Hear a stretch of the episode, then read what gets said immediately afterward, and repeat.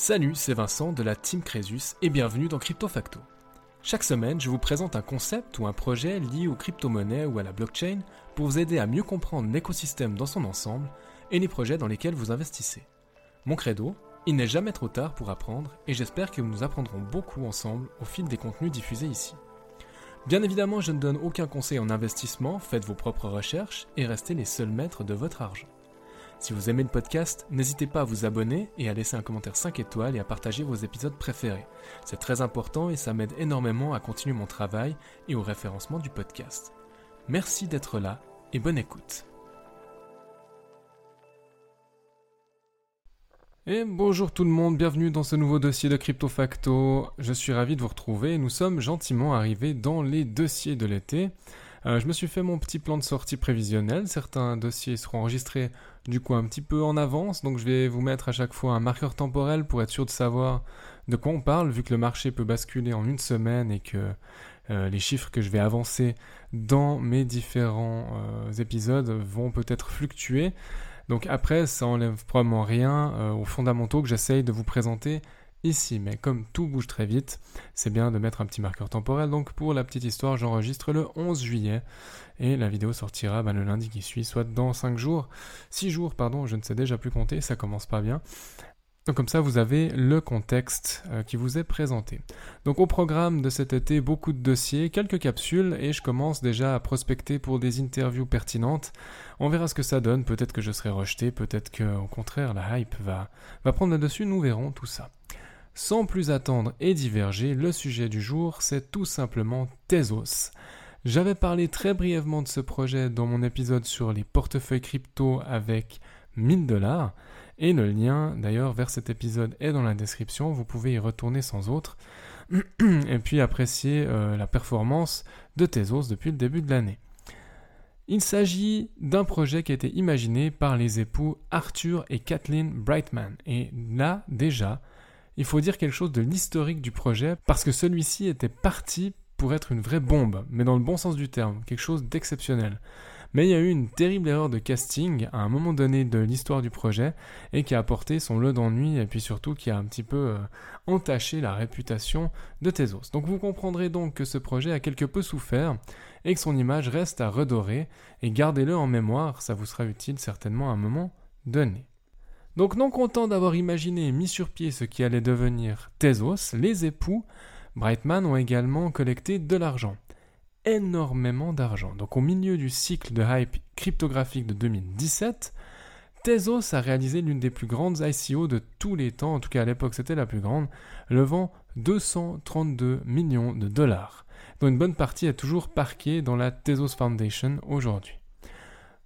Et c'est juste après que les ennuis sont arrivés, parce que directement après l'ICO, les Brightman se sont retrouvés aux prises avec euh, un Européen qu'ils avaient engagé pour diriger la euh, Tezos Foundation, d'ailleurs qui est basée en Suisse, youpi, euh, chauvinisme endiablé de ma part évidemment. donc cette Tezos Foundation l'a un petit peu faite à l'envers avec le projet des Brightman. Ça veut dire que selon les Brightman, le dirigeant qu'ils avaient mis euh, en place à la Tezos Foundation s'est livré à des opérations intéressées et bien sûr aux dépens de Tezos. Il s'en est suivi une bataille juridique et un retard dans le lancement de la blockchain réelle de Tezos, parce qu'en fait une ICO, en vrai vous levez des fonds pour pouvoir mettre en place le projet, et ben du coup ça a retardé et puis euh, ça a déclenché de nouvelles poursuites de la part d'acheteurs de tokens qui sont retrouvés très très frustrés et déçus euh, le cours que prenait, la tournure pardon, que prenaient les événements. En bref, les Brightman ont finalement eu gain de cause, mais le dégât d'image a été fait. Et en 2018, la blockchain Tezos est passée du stade de concept à celui de blockchain vivante, réalisant l'idéal du monde de la cryptographie d'un grand livre de compte mondial tenu par une communauté décentralisée, bref, l'histoire des cryptos. Pour revenir à Tezos maintenant, et on va abréger un petit peu cette historique, il faut d'abord dire qu'il s'agit d'une blockchain en proof of stake qui a vu le jour pour concurrencer et pallier certains défauts d'Ethereum. Rien que ça. Après, il faut vous remettre dans le, contexte de 2017. Les blockchains d'infrastructure sont nombreuses à vouloir prendre des parts de marché à Ethereum, notamment dans le domaine des smart contracts, et on compte les autres grands noms, notamment comme Solana aujourd'hui, Avax, Algorand et j'en passe. Euh, Tezos c'en est un autre, avec ses particularités, il a quand même certains aspects que je trouve extrêmement intéressants. Et si on se réfère directement au site officiel, Tezos est d'abord une monnaie, ou en tout cas le, Tez, le XRT, c'est d'abord une monnaie, puis une plateforme de contrat intelligent. Donc Tezos, c'est une monnaie intelligente qui est censée redéfinir ce que signifie détenir et échanger de la valeur dans un monde numériquement connecté. Bon, pour ça, il y a déjà un truc qui s'appelle le Bitcoin. Seulement, le Bitcoin, on ne fait pas forcément des smart contracts dessus. Quoique, d'autres blockchains qu'on peut considérer comme des layer 2 sur le Bitcoin sont en train d'essayer de le faire. Une blockchain auto-améliorable a été mise en place, c'est donc Tezos, et qui a déjà fait certaines preuves. Et c'est là euh, la particularité de Tezos, c'est qu'elle est qualifiée d'auto améliorable. Et je reviendrai sur cet élément tout à l'heure. Mais pour faire très simple, on veut simplement vous laisser penser, et ça se réalise, que les innovations de demain ne vont pas perturber le réseau d'aujourd'hui. Donc la transition entre le réseau de demain et le réseau d'aujourd'hui se fait de manière extrêmement fluide. Et ça c'est rare. Tezos est une blockchain d'infrastructure open source très important, au même titre qu'Ethereum bien sûr, ainsi qu'une plateforme d'application. Donc les détenteurs et les stakers de XTZ, la monnaie de Tezos, peuvent participer activement à la gouvernance du réseau.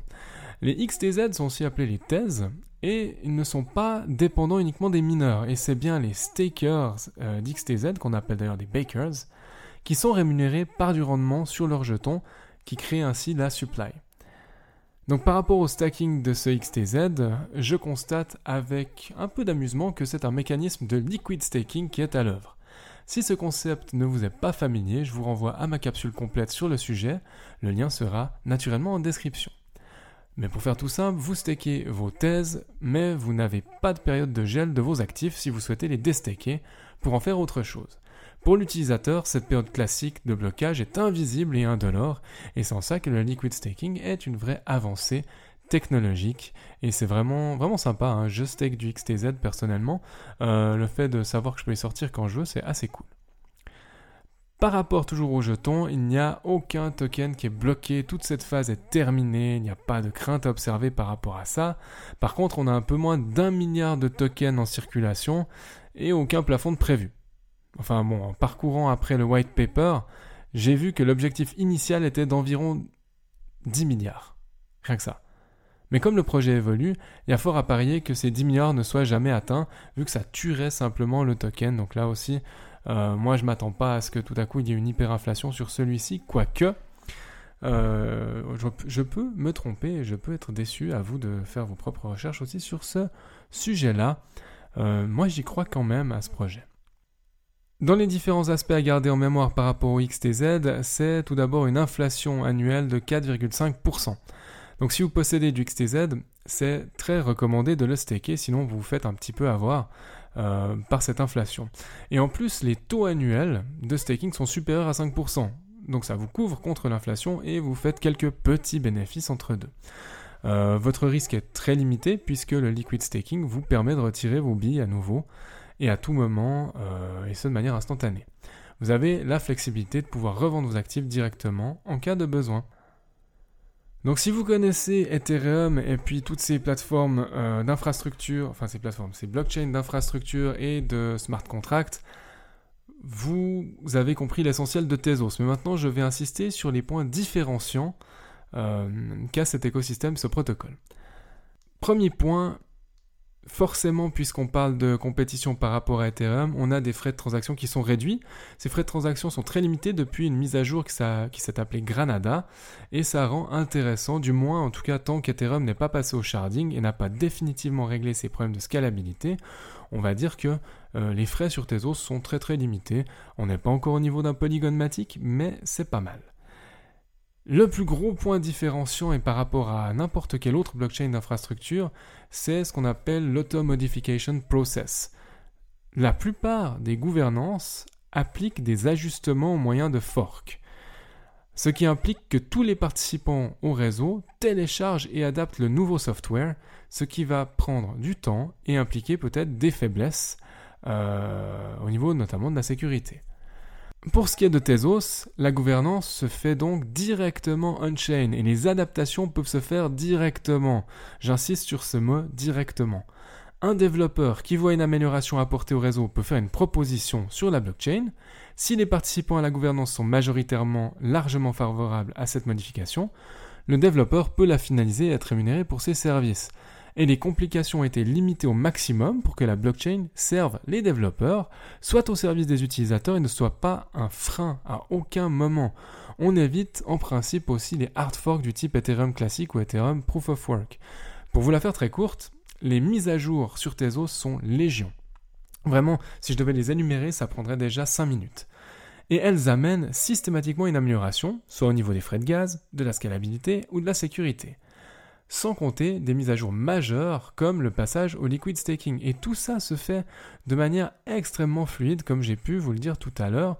On est loin euh, du moteur qu'on devait changer en plein vol sur Ethereum avec le passage par exemple en proof of stake. Dernier point différenciant, et ça fait toujours bien dans le CV, mais Tezos a été une des premières blockchains à utiliser un mécanisme de consensus en proof of stake dès le début de son histoire. Et tout ça, cette stabilité lui a permis de développer des smart contracts tout à fait unique, dans le sens où il y a un mécanisme interne qui est très intéressant qui s'opère, je vais essayer de vous l'expliquer. Mais vous devez faire la différence entre deux concepts pour comprendre ce qui est à l'œuvre techniquement sur Tezos.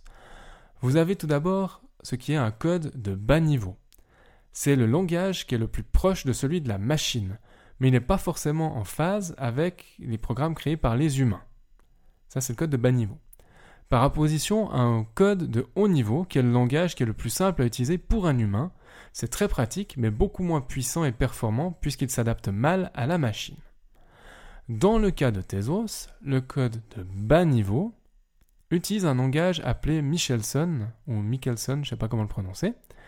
Et ce langage permet de prouver le comportement du code mathématiquement pour éviter les failles de sécurité lorsqu'on l'utilise. C'est plus compliqué que du Solidity d'Ethereum par exemple, mais ça a certains avantages. Et pour le code de haut niveau, Tezos permet l'utilisation de nombreux autres langages informatiques, et une fois qu'on porte ces langages sur Tezos, ils sont automatiquement convertis en Michelson afin qu'il n'y ait pas d'erreur mathématique possible. En gros, il suffit de connaître un code supporté par Tezos, et ça c'est bien pratique pour les développeurs, après la conversion se fera automatiquement. Moi j'aime bien euh, cette approche-là, c'est-à-dire que la sécurité avant tout, avec ce, langage qui permet d'éviter toutes ces erreurs mathématiques. Euh, je pense que des fois la complexité est inutile, mais qu'ici elle a un sens, surtout lorsqu'on implémente des automatisations de processus, ce qui rend les autres langages immédiatement convertis en Michelson. Je ne peux pas parler de Tezos sans parler des différents partenariats qui ont été opérés. On est en train de voir que ça reprend, hein, malgré un gros dégât d'image au début. Alors j'ai noté quelques, partenariats, certains sur lesquels j'ai envie de revenir un, peu plus profondément. Tout d'abord, vous avez euh, un partenariat avec McLaren Racing. Ok, c'est important, c'est bien. Mais surtout avec Manchester United en Angleterre. Rien que ça. D'ailleurs, si vous, euh, si vous avez l'œil, peut-être vous l'avez déjà vu, hein, si vous êtes un fervent euh, fan euh, du football anglais, si ce n'est pas le cas, observez s'il vous plaît l'immense logo Tezos sur le torse des joueurs et des joueuses du club. C'est intéressant, ça donne beaucoup de visibilité. Et si vous êtes intéressé par le marché des NFT de manière générale et de tout ce qui se collectionne, peut-être que les différentes plateformes NFT alimentées par Tezos sont faites pour vous. Là, je fais une petite parenthèse parce que moi-même, je possède personnellement aucun NFT de type image, photo, vidéo ou audio parce que je n'ai que peu d'intérêt pour ce type de NFT. Je c'est pas mon monde, c'est pas mon univers. Ça m'empêche pas de me poser la question de savoir quel serait le meilleur point d'entrée pour commencer à mieux comprendre cet aspect du marché des actifs numériques. Devant les frais exorbitants que des achats-ventes ou mint de NFT peuvent coûter sur le réseau Ethereum, je me suis jamais senti à l'aise de tenter, entre guillemets, un investissement. De la même manière, je ne crois pas comprendre la différence de valeur entre les artistes et je ne sais pas reconnaître la valeur sur ce type de support. Du coup, avec Tezos, ou pourquoi pas aussi avec Polygon hein, d'ailleurs, je me dis qu'il y aurait moyen d'entrer à faible coût. Après, bien sûr, à vous de voir, j'ai aucune expertise sur ce point-là, mais en revanche, si je m'imagine acheter un NFT, je pense que je commencerai par Tezos car c'est peu coûteux Et je pense qu'il y a moins de monde et plus la possibilité de soutenir des artistes car c'est dans ce sens que j'investirais dans un NFT que je trouve fondamentalement beau ou qui me touche et pour soutenir un artiste avec qui je peux échanger. Sinon, très peu pour moi. Bref, c'était la parenthèse NFT de Crypto Facto. Donc, euh, je disais Manchester United. Hein, vous pouvez d'ailleurs euh, vous amuser à aller voir. Hein, si vous êtes des grands fans de Manchester United, vous avez des collectibles qui sont disponibles euh, et que vous pouvez gagner en, fonction de, différentes actions sur la blockchain. on a aussi un partenariat avec la Société Générale en France. Donc, on sait que la Société Générale a sélectionné Tezos comme partenaire pour essayer de fournir les premiers produits structurés à base de blockchain euh, et qui serait proposé donc aux clients de la Société Générale. Vous avez aussi, et c'est le dernier, l'opérateur de cloud computing de Google qui euh, devient un validateur du réseau Tezos. C'est intéressant parce que les entreprises clientes de Google Cloud vont pouvoir déployer des nœuds Tezos. En gros, un nœud Tezos, ça va être un type d'ordinateur qui exécute le logiciel d'une blockchain, en l'occurrence Tezos, pour valider et stocker l'historique des transactions. Le but, c'est de créer ultimement des applications Web3 directement sur le réseau. L'intégration avec Tezos est la dernière intégration de Google Cloud à l'heure actuelle. Euh, la plateforme avait commencé à offrir aussi un service d'hébergement de nœuds pour des projets sur Ethereum en, octobre 2022, et puis euh, peu après pour Solana. Et troisième arrivée, on a Tezos. Donc c'est pas mal, on a quand même des bons noms, on voit qu'on est, qu'on est dans le... Ouais, allez, on n'est pas dans le bas du panier. Je vais pas oser dire qu'on est au top niveau, mais on n'est pas dans le bas du panier. Et euh, peut-être que, que Tezos va tirer son épingle du jeu dans le prochain marché haussier. C'est tout le mal que je souhaite à ce projet, qui est quand même séduisant. Allez voir un petit peu le, site, c'est bien fait, c'est très pédagogique. Euh, et moi j'aime bien. J'aime bien quand on prend le temps de m'expliquer les choses. Ainsi s'achève déjà le dossier de la semaine, j'espère qu'il vous aura plu et que vous en aurez retiré quelque chose. Comme d'habitude, par souci de transparence, je vous ai déjà dit, je possède quelques XRT dans un portefeuille. C'est clair que je souhaite euh, voir ce projet refaire surface, j'y crois, mais faut pas être aveugle, la concurrence elle est rude, elle est féroce et il serait absurde de penser que Tezos supplantera Ethereum un jour. Il faut plutôt se concentrer sur le fait de savoir si oui ou non Tezos parviendra à obtenir une part de marché dans un domaine ou une application spécifique de la blockchain. Sur ces bonnes paroles, je vous souhaite une belle semaine et vous dis à bientôt pour de nouveaux épisodes de Crypto Facto. À la semaine prochaine. Ciao Merci infiniment d'avoir écouté cet épisode jusqu'au bout. Pour poursuivre la discussion, vous pouvez me retrouver sur mon blog suissecomcresus.com ou à l'adresse admin Les liens sont dans la description, je vous laisse y jeter un œil. N'hésitez pas non plus à partager votre avis sur cette émission dans les commentaires sur Apple Podcast, à me laisser une note maximale sur Apple Podcast et Spotify, ça m'aide beaucoup au référencement du podcast et à continuer mon travail. En attendant de vous retrouver pour un nouvel épisode de Crypto Facto, prenez soin de vous et à bientôt.